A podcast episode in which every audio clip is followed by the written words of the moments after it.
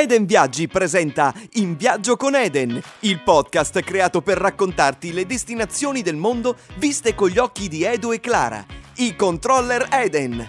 Sono viaggiatori appassionati, ma soprattutto professionisti attenti. Insieme sperimentano e selezionano in prima persona tutti gli elementi che contribuiscono a rendere unica la tua vacanza. Spiagge, storia, cultura, movida, enogastronomia, shopping e tanto altro. Se cerchi ispirazione, se non hai ancora deciso dove andare o se hai già prenotato, sei nel posto giusto. Con i loro consigli, Edo e Clara ti accompagneranno in un viaggio virtuale che non vedrai l'ora di vivere. Ciao, io sono Clara e sono la controller Eden. Ciao, io sono Edo e sono il controller Eden. Oggi voliamo sull'isola di Minorca. Prima di cominciare però, sigla!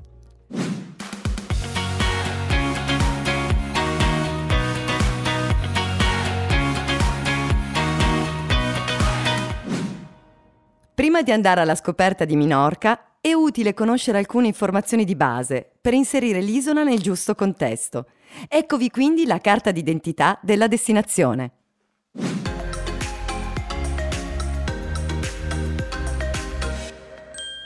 Nome: Minorca. Posizione geografica: Mar delle Baleari, a est di Maiorca.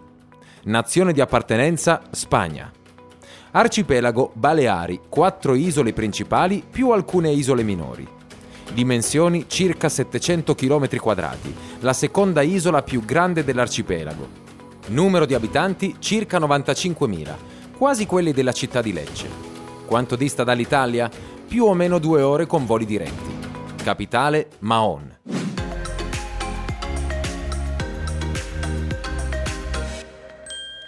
Ottimo Edo! Ora che abbiamo qualche dato fondamentale su Minorca, entriamo subito nel merito della vacanza. Abbiamo selezionato per voi delle esperienze imperdibili. Come sempre le trovate tutte nel nostro best of, il meglio del meglio di questa destinazione Eden.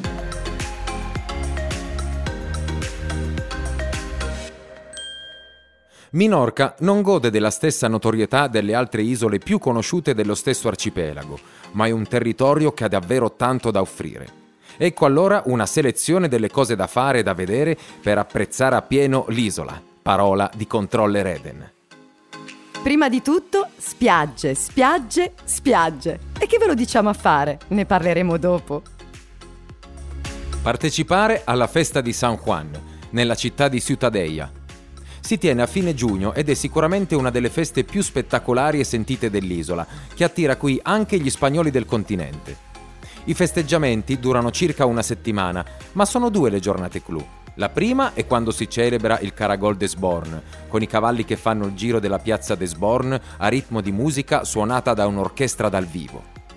L'altra, invece, è il vero giorno di San Juan, una giornata durante la quale vengono organizzati giochi e sfide sempre in sella ai cavalli. Esplorare il parco naturale di Salbufera des Grau, il nucleo della riserva della biosfera di Minorca. Al suo interno c'è una grande varietà di paesaggi che sono l'habitat di tante specie di animali. Amanti della natura, questa è una tappa obbligatoria. Fare un tour dei fari, che dominano gli scenari più belli dell'isola. Da questi sette imponenti edifici, alcuni dei quali oggi riqualificati a ristoranti, potrete godere di panorami mozzafiato, specialmente all'alba e al tramonto. I fari più emblematici sono sicuramente il Far de Favaric, il Far de Cavalleria e il Far de Puntanati. Assistere ad uno spettacolo al Teatro Principal de Mahon, situato nella città di Mahon, il capoluogo dell'isola. Pochi sanno che questo è il teatro di opera più antico di tutta la Spagna. Fu costruito nel 1829 e ancora oggi propone una ricca programmazione. Andare alla scoperta della Minorca talaiotica, un vero e proprio museo a cielo aperto costituito da una rete di monumenti preistorici. Qui potrete ammirare le taluas, i monumenti cerimoniali di età talaiotica più famosi di Minorca. E poi ancora la navetta de Stundos, una grande costruzione di grosse pietre, e poi le imponenti talaiotas. Visitare la fortezza di Isabella II, un complesso militare situato all'ingresso del porto di Mahon, costruito intorno alla metà dell'Ottocento per difendere la città dalle invasioni. prendere parte alla Fiestas della Mare de Deu de Gracia, che si tiene a settembre a Mahon.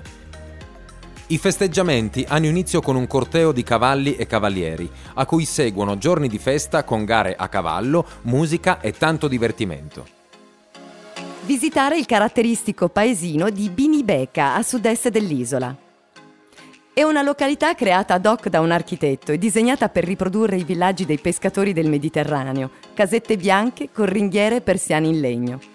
Inserito in un contesto estremamente ricco, questo piccolo gioiello nasce proprio con l'idea di essere un polo del turismo di lusso, in corrispondenza di un punto di mare favoloso, davvero pittoresco.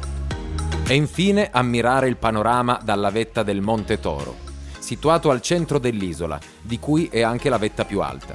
Sulla cima c'è un santuario del 1600 che oggi è abitato da una comunità francescana. Per questo i minorchini considerano questo monte un po' come il centro spirituale dell'isola. Caspita, quante cose interessanti! Avete preso appunti? Se non lo aveste fatto, non preoccupatevi, potete mandare indietro il podcast e riascoltare tutte le nostre proposte per godere appieno del vostro soggiorno sull'isola. Naturalmente, comunque, potete trovare questi e tanti altri suggerimenti anche su edenviaggi.it. Inoltre potete trovare il podcast anche su Spotify e tutte le altre principali piattaforme audio.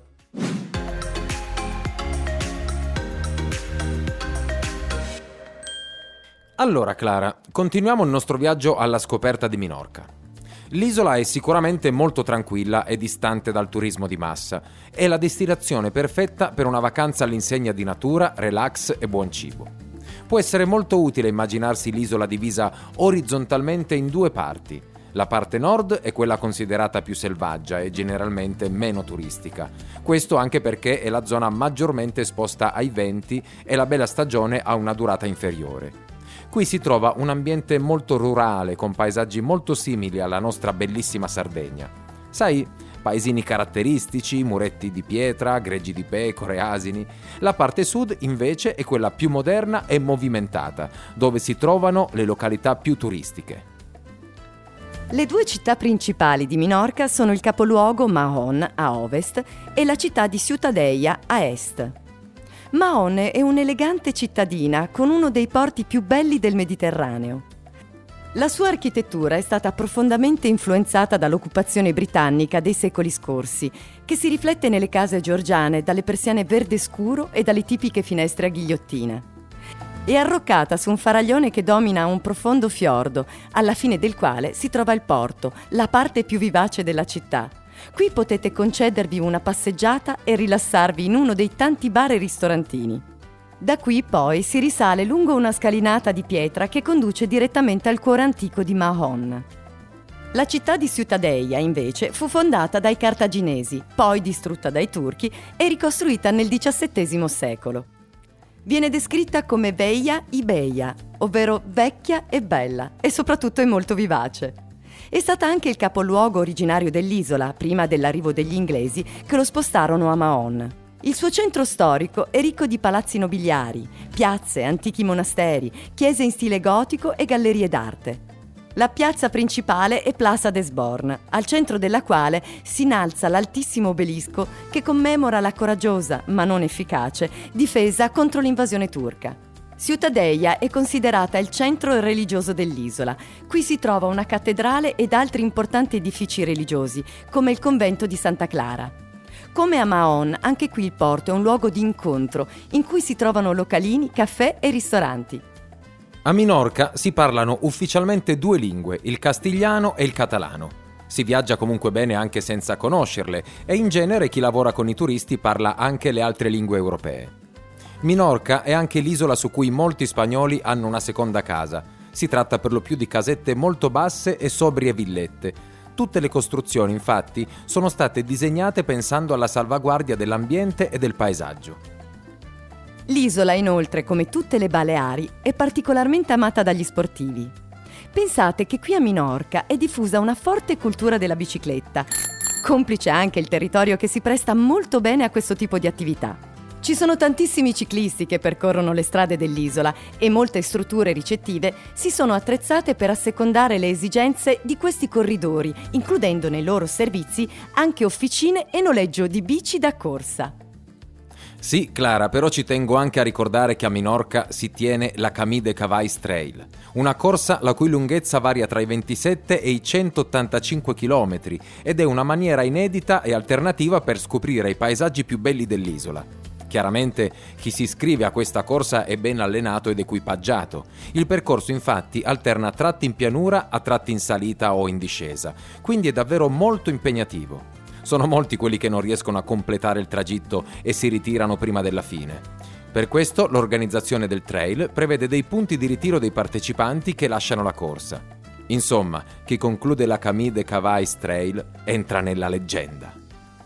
È vero anche, Edo, che oltre ad offrire la possibilità di fare tanto sport sulla terraferma, Minorca è una destinazione ideale anche per tutti gli amanti delle attività sportive acquatiche.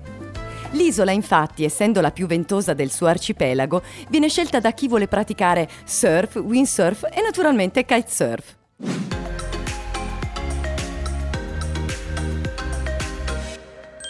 E ora dritti al punto, Clara. Qual è il modo migliore per raggiungere Minorca? Allora, Edo, l'isola è dotata di un aeroporto internazionale situato nella zona di Mahon. La soluzione più comoda e veloce quindi è sicuramente quella di prendere un aereo e arrivare fino a qui. Ci sono voli diretti dall'Italia in partenza da tutte le principali città ed Eden, come sempre, vi propone delle tariffe veramente vantaggiose. E quale mezzo consiglieresti per gli spostamenti sull'isola?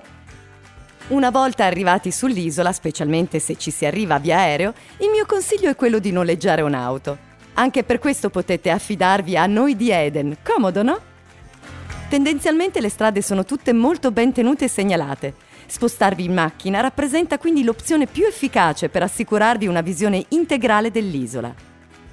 Minorca è praticamente tagliata in due orizzontalmente da una strada principale che collega le città di Mahon e di Ciutadeia, distanti circa un'ora l'una dall'altra. Attraversando l'isola su questa strada si viaggia lungo una zona che potrebbe sembrare esclusivamente boschiva e non si ha la percezione delle estremità costiere dell'isola. Dalla strada principale poi partono diverse stradine secondarie che arrivano fino alle spiagge. Anche se tra una spiaggia e l'altra in linea d'aria ci sono solo poche centinaia di metri, se ci si muove in auto la distanza può anche triplicare. Non esiste infatti una strada percorribile dalle macchine che collega direttamente le spiagge, ma occorre riprendere l'arteria principale per poi andare ad imboccare la stradina che porta alla spiaggia vicina. Beh, Clara, per ovviare a questo inconveniente esiste sempre la possibilità di percorrere il Camí de Cavais, un sentiero lungo 200 km che copre l'intera costa dell'isola. Storicamente questo cammino serviva a collegare le fortificazioni che proteggevano Minorca dalle invasioni e poi negli anni è diventato un percorso turistico. Lo si può però percorrere esclusivamente a piedi, a cavallo o in mountain bike e lo si utilizza soprattutto per raggiungere le spiagge a cui altrimenti si arriverebbe solo via mare. Per arrivare alle bellissime cale dell'isola vi capiterà sicuramente di percorrere questo sentiero. In genere, infatti, si lascia l'auto e poi si cammina fino alla spiaggia.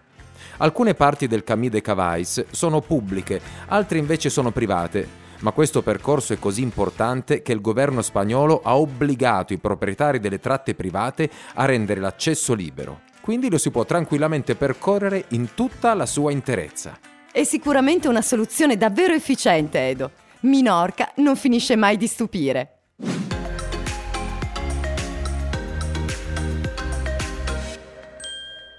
Bene, e ora che sappiamo come arrivare e come muoverci sull'isola, direi che è il momento di parlare di qual è il periodo più adatto per visitare Minorca. Il clima è di tipo mediterraneo, quindi si avranno tipicamente inverni miti e piovosi ed estati calde e soleggiate. Minorca è l'isola più nord-orientale dell'arcipelago delle Baleari e risente un po' delle correnti fredde che scendono dalla Francia, soprattutto tra ottobre e aprile. Il versante nord dell'isola, dunque, essendo più esposto, è quello anche generalmente più ventoso. D'estate si gode praticamente sempre di belle giornate, mentre in autunno e in inverno è più probabile che incontrerete anche precipitazioni piovose. Edo, e quali sono i mesi migliori per prendere una bella tintarella? In questo Minorca è molto simile all'Italia. I mesi più soleggiati, infatti, sono quelli tra giugno e agosto. E per fare il bagno, invece, il periodo super consigliato è quello che va da giugno a fine settembre, quando la temperatura dell'acqua raggiunge o supera addirittura i 24 gradi. In conclusione, la primavera è molto piacevole e diciamo che è il periodo migliore per visitare le città, fare sport oppure delle escursioni. Per andare al mare e fare il bagno, invece, i mesi più indicati sono ovviamente quelli estivi.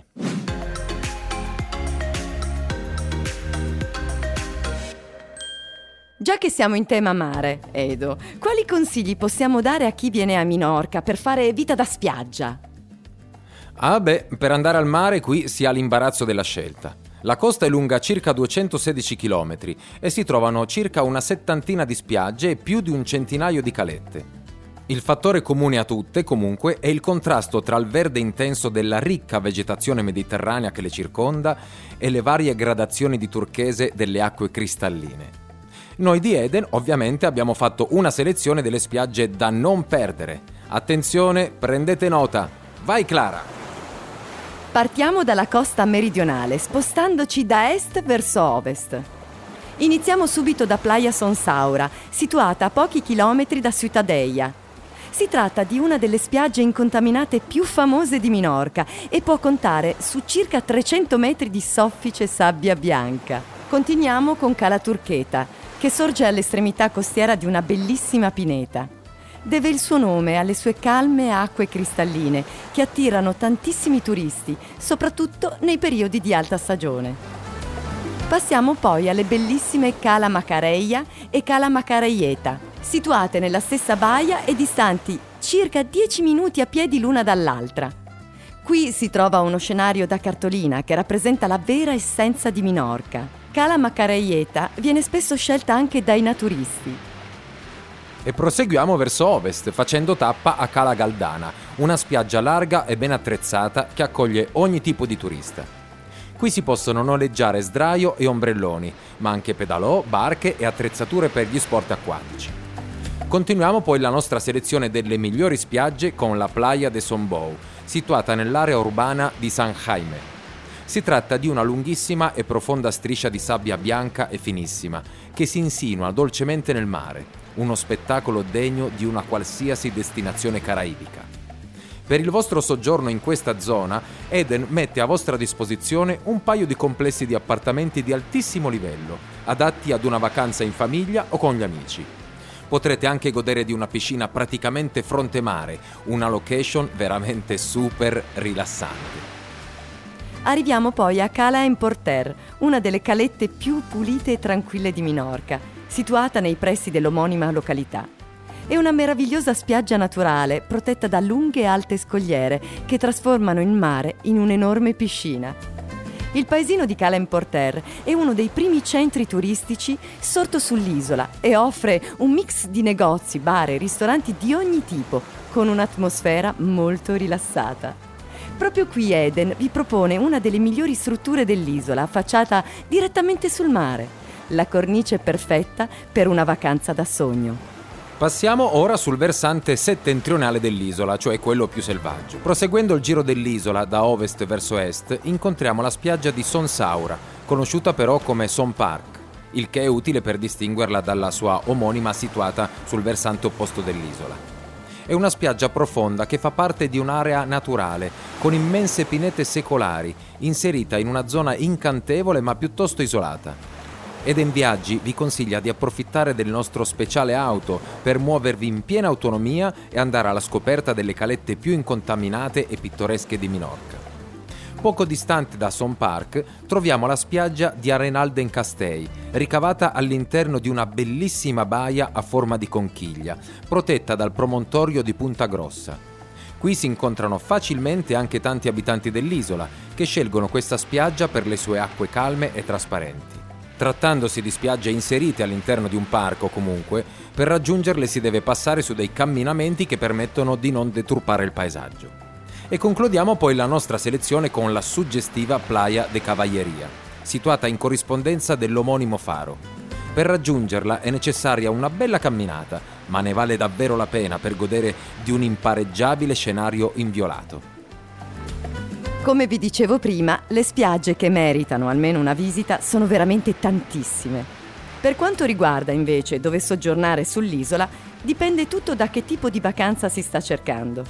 In generale, quasi tutte le strutture ricettive di Minorca sono per lo più soluzioni smart come appartamenti B&B o alloggi in solo pernottamento. Ricordiamo poi che la filosofia di conservazione del paesaggio prevede che tutti gli edifici di Minorca siano costruiti nel rispetto dell'armonia dei contesti naturali in cui sono inseriti.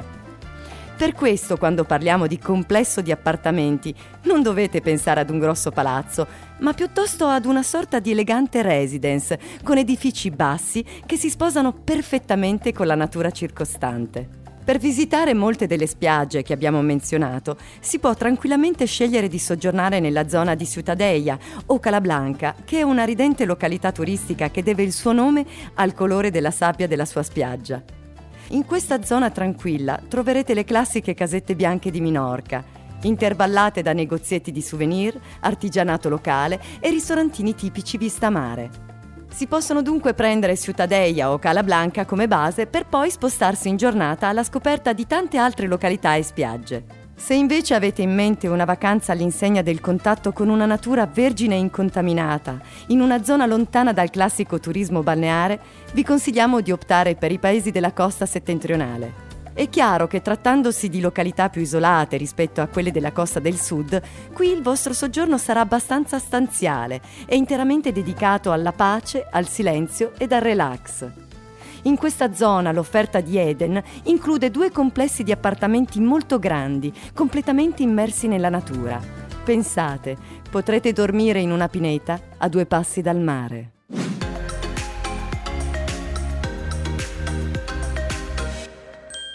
Ed ora la nostra vacanza a Minorca continua con un salto nella cucina dell'isola. Sei pronta, Clara? Ho già la colina in bocca, Edo. Dici tutto. Dunque partiamo con una curiosità. Lo sapevi che i minorchini e i francesi si contendono la paternità della maionese? Sembra che il nome originale infatti fosse salsa maonesa, oppure salsa di Mahon. Difficile attribuirne il merito. Io sono comunque grata per l'invenzione della maionese a chiunque ne sia l'ideatore. sono totalmente d'accordo, Clara. Ad ogni modo, come dicevi tu prima, una vacanza qui sarà sicuramente all'insegna del buon cibo. L'offerta gastronomica negli anni è stata fortemente influenzata da contaminazioni arabe, francesi e catalane ed è davvero ampia e variegata. L'allevamento poi è una risorsa molto importante per l'isola, che può vantare una grande tradizione di formaggi e insaccati. Un gustosissimo aperitivo potrebbe essere ad esempio a base di queso de Mahon, un formaggio di latte di mucca e di pecora, spesso accompagnato con frutta di stagione. E poi sicuramente vi verrà servita qualche fettina di sopresada, un tipico insaccato a base di carne di maiale speziata e qualche camotte, gustose salsicce nere al finocchio. Un po' come i nostri taglieri di formaggi e salumi, no? Un'altra specialità che si presta bene all'aperitivo poi sono le formatiades, molto simili alle empanadas argentine. La ricetta originale escludeva l'uso del sale e prevedeva un ripieno a base di formaggio, mentre la variante che viene servita oggi ha come ingrediente principale la carne di maiale, di agnello o di coniglio. Il menù poi potrebbe continuare con altre portate di carne come le bereienas rellenas, melanzane al forno ripiene di carne, riso, pomodori e spezie, davvero gustosissime. E poi ancora potete provare l'arroz de tierra, preparato con grano seisa, autoctono delle Baleari. Per cucinare questo piatto il grano viene macinato in un mortaio di pietra e poi cotto con carne di maiale, pomodori, aglio e patate. Si tratta di una preparazione davvero originale che potrete ordinare in quasi tutte le arroserias dell'isola, i famosi ristorantini specializzati in piatti a base di riso. Chi invece vuole mangiare un piatto tipico a base di pesce può chiedere delle escopinies, vongole crude servite con una spruzzata di limone o gratinate al forno con pan grattato, prezzemolo e aglio. E poi ovviamente è obbligatorio assaggiare la caldareta dell'angosta, una gustosa zuppa di aragosta servita con pane tostato. Questa oggi è una pietanza piuttosto pregiata, servita in molti ristoranti, ma le sue origini sono veramente umili. Un tempo, infatti, l'aragosta non era così richiesta e i pescatori cucinavano e mangiavano la caldareta sulla barca prima di rientrare nel porto. Nel periodo invernale in cui vige lo stop alla pesca dell'aragosta, viene preparata una variante della caldareta a base di frutti di mare. wow, che devo dire, che è tutto davvero molto invitante. Ma eh, dovremmo dare anche qualche consiglio su cosa ordinare per chi segue una dieta vegetariana, giusto Edo? Ma certo, Clara, ce n'è per tutti i gusti. A chi non mangia carne o pesce consiglio vivamente di richiedere una bella porzione di tombette, un piatto tradizionale che troverete facilmente in quasi tutti i ristoranti dell'isola, composto da diversi strati di verdure fritte. La ricetta prevede che si utilizzi un mix di patate, melanzane e peperoni rossi, servito nel tipico coccio di terracotta. Ah, e sempre a base di verdure, poi potrete gustare un buon piatto di oliagua, una tradizionale zuppa a base di verdure dell'orto. A questo punto direi di chiudere il menù con un bel dessert. Quali specialità di dolci si possono poi assaggiare qui a Minorca? Io partirei subito con dei crespes, una specie di biscotti ripieni con un buco che permette di vederne l'interno. Una volta venivano riempiti esclusivamente di marmellata di zucca, mentre oggi si trovano diverse varianti ripiene ad esempio di patate, mandorle, ricotta o succhette, un mix di albume e zucchero. E poi sicuramente dovete provare i carquiniols, dei dolcetti tipici a base di mandorle e poi anche i pastissets, delle paste dolci a forma di fiore ricoperte di zucchero a velo. Nascono come dolci tipici di Natale, ma ormai si possono praticamente trovare tutto l'anno. E a cosa possiamo accompagnare questo gustosissimo menù? Beh, sulle tavole minorchine non manca mai un bicchierino di saliveta, ovvero del gin servito con un'oliva. Forse non tutti sanno che Minorca, infatti, può vantarsi di avere un proprio gin, lo Sorigher. Ha una gradazione molto alta, quindi attenzione a non berne troppo senza accompagnarlo a qualcosa da mangiare. Però sicuramente non potete lasciare l'isola senza bervi un buon gin tonic.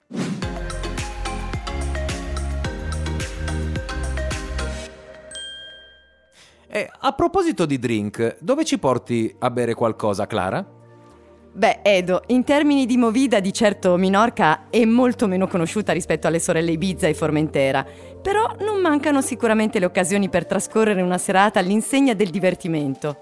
Ciutadella e Mahon sono i due poli principali dell'intrattenimento, frequentati non solo dai turisti, ma anche dagli abitanti stessi. Le piazze del mercato di entrambe le città ospitano tanti ristorantini e locali in cui bere un aperitivo o mangiare delle tapas. A Mahon, un gettonatissimo punto di incontro, soprattutto per i locali, è lo spazio del mercato del pesce Femenies. Il sabato, all'ora del vermouth, ovvero intorno a mezzogiorno, il mercato si trasforma in un luogo da non perdere.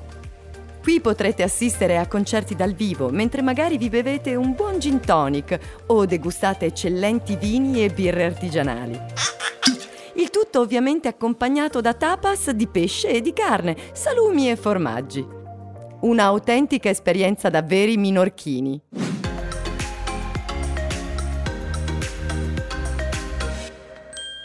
Concludiamo il nostro viaggio a Minorca parlando un po' di shopping e prodotti locali. Ti va, Edo? Ma certo, Clara, adoro questo argomento. Iniziamo dal mercato artigianale di Ciutadella, che si tiene a Plaza des Born nelle serate estive. Qui potrete acquistare tanti prodotti fatti a mano e specialità gastronomiche locali, molti turisti scelgono di riportare a casa come souvenir alcuni dei prodotti tipici dell'isola come i formaggi e gli insaccati, oppure una bottiglia del famoso gin Sorigher. In questo modo possono prolungare il piacere anche al loro ritorno, oppure far assaggiare un po' di Minorca anche a parenti e amici. Gli artigiani di Minorca sono specializzati poi nella produzione di ceramiche, gioielli e calzature il settore calzaturiero, infatti, interessa anche grandi imprese che producono scarpe proprio qui sull'isola. Basti pensare che uno dei simboli di questo territorio sono proprio le abarcas, tipiche calzature che in passato venivano utilizzate dai pescatori e che oggi vanno molto di moda. E ricordatevi che potrete anche fare i vostri acquisti direttamente dalle fabbriche. Quante cose affascinanti abbiamo imparato oggi su Minorca, non vedo l'ora di ritornarci.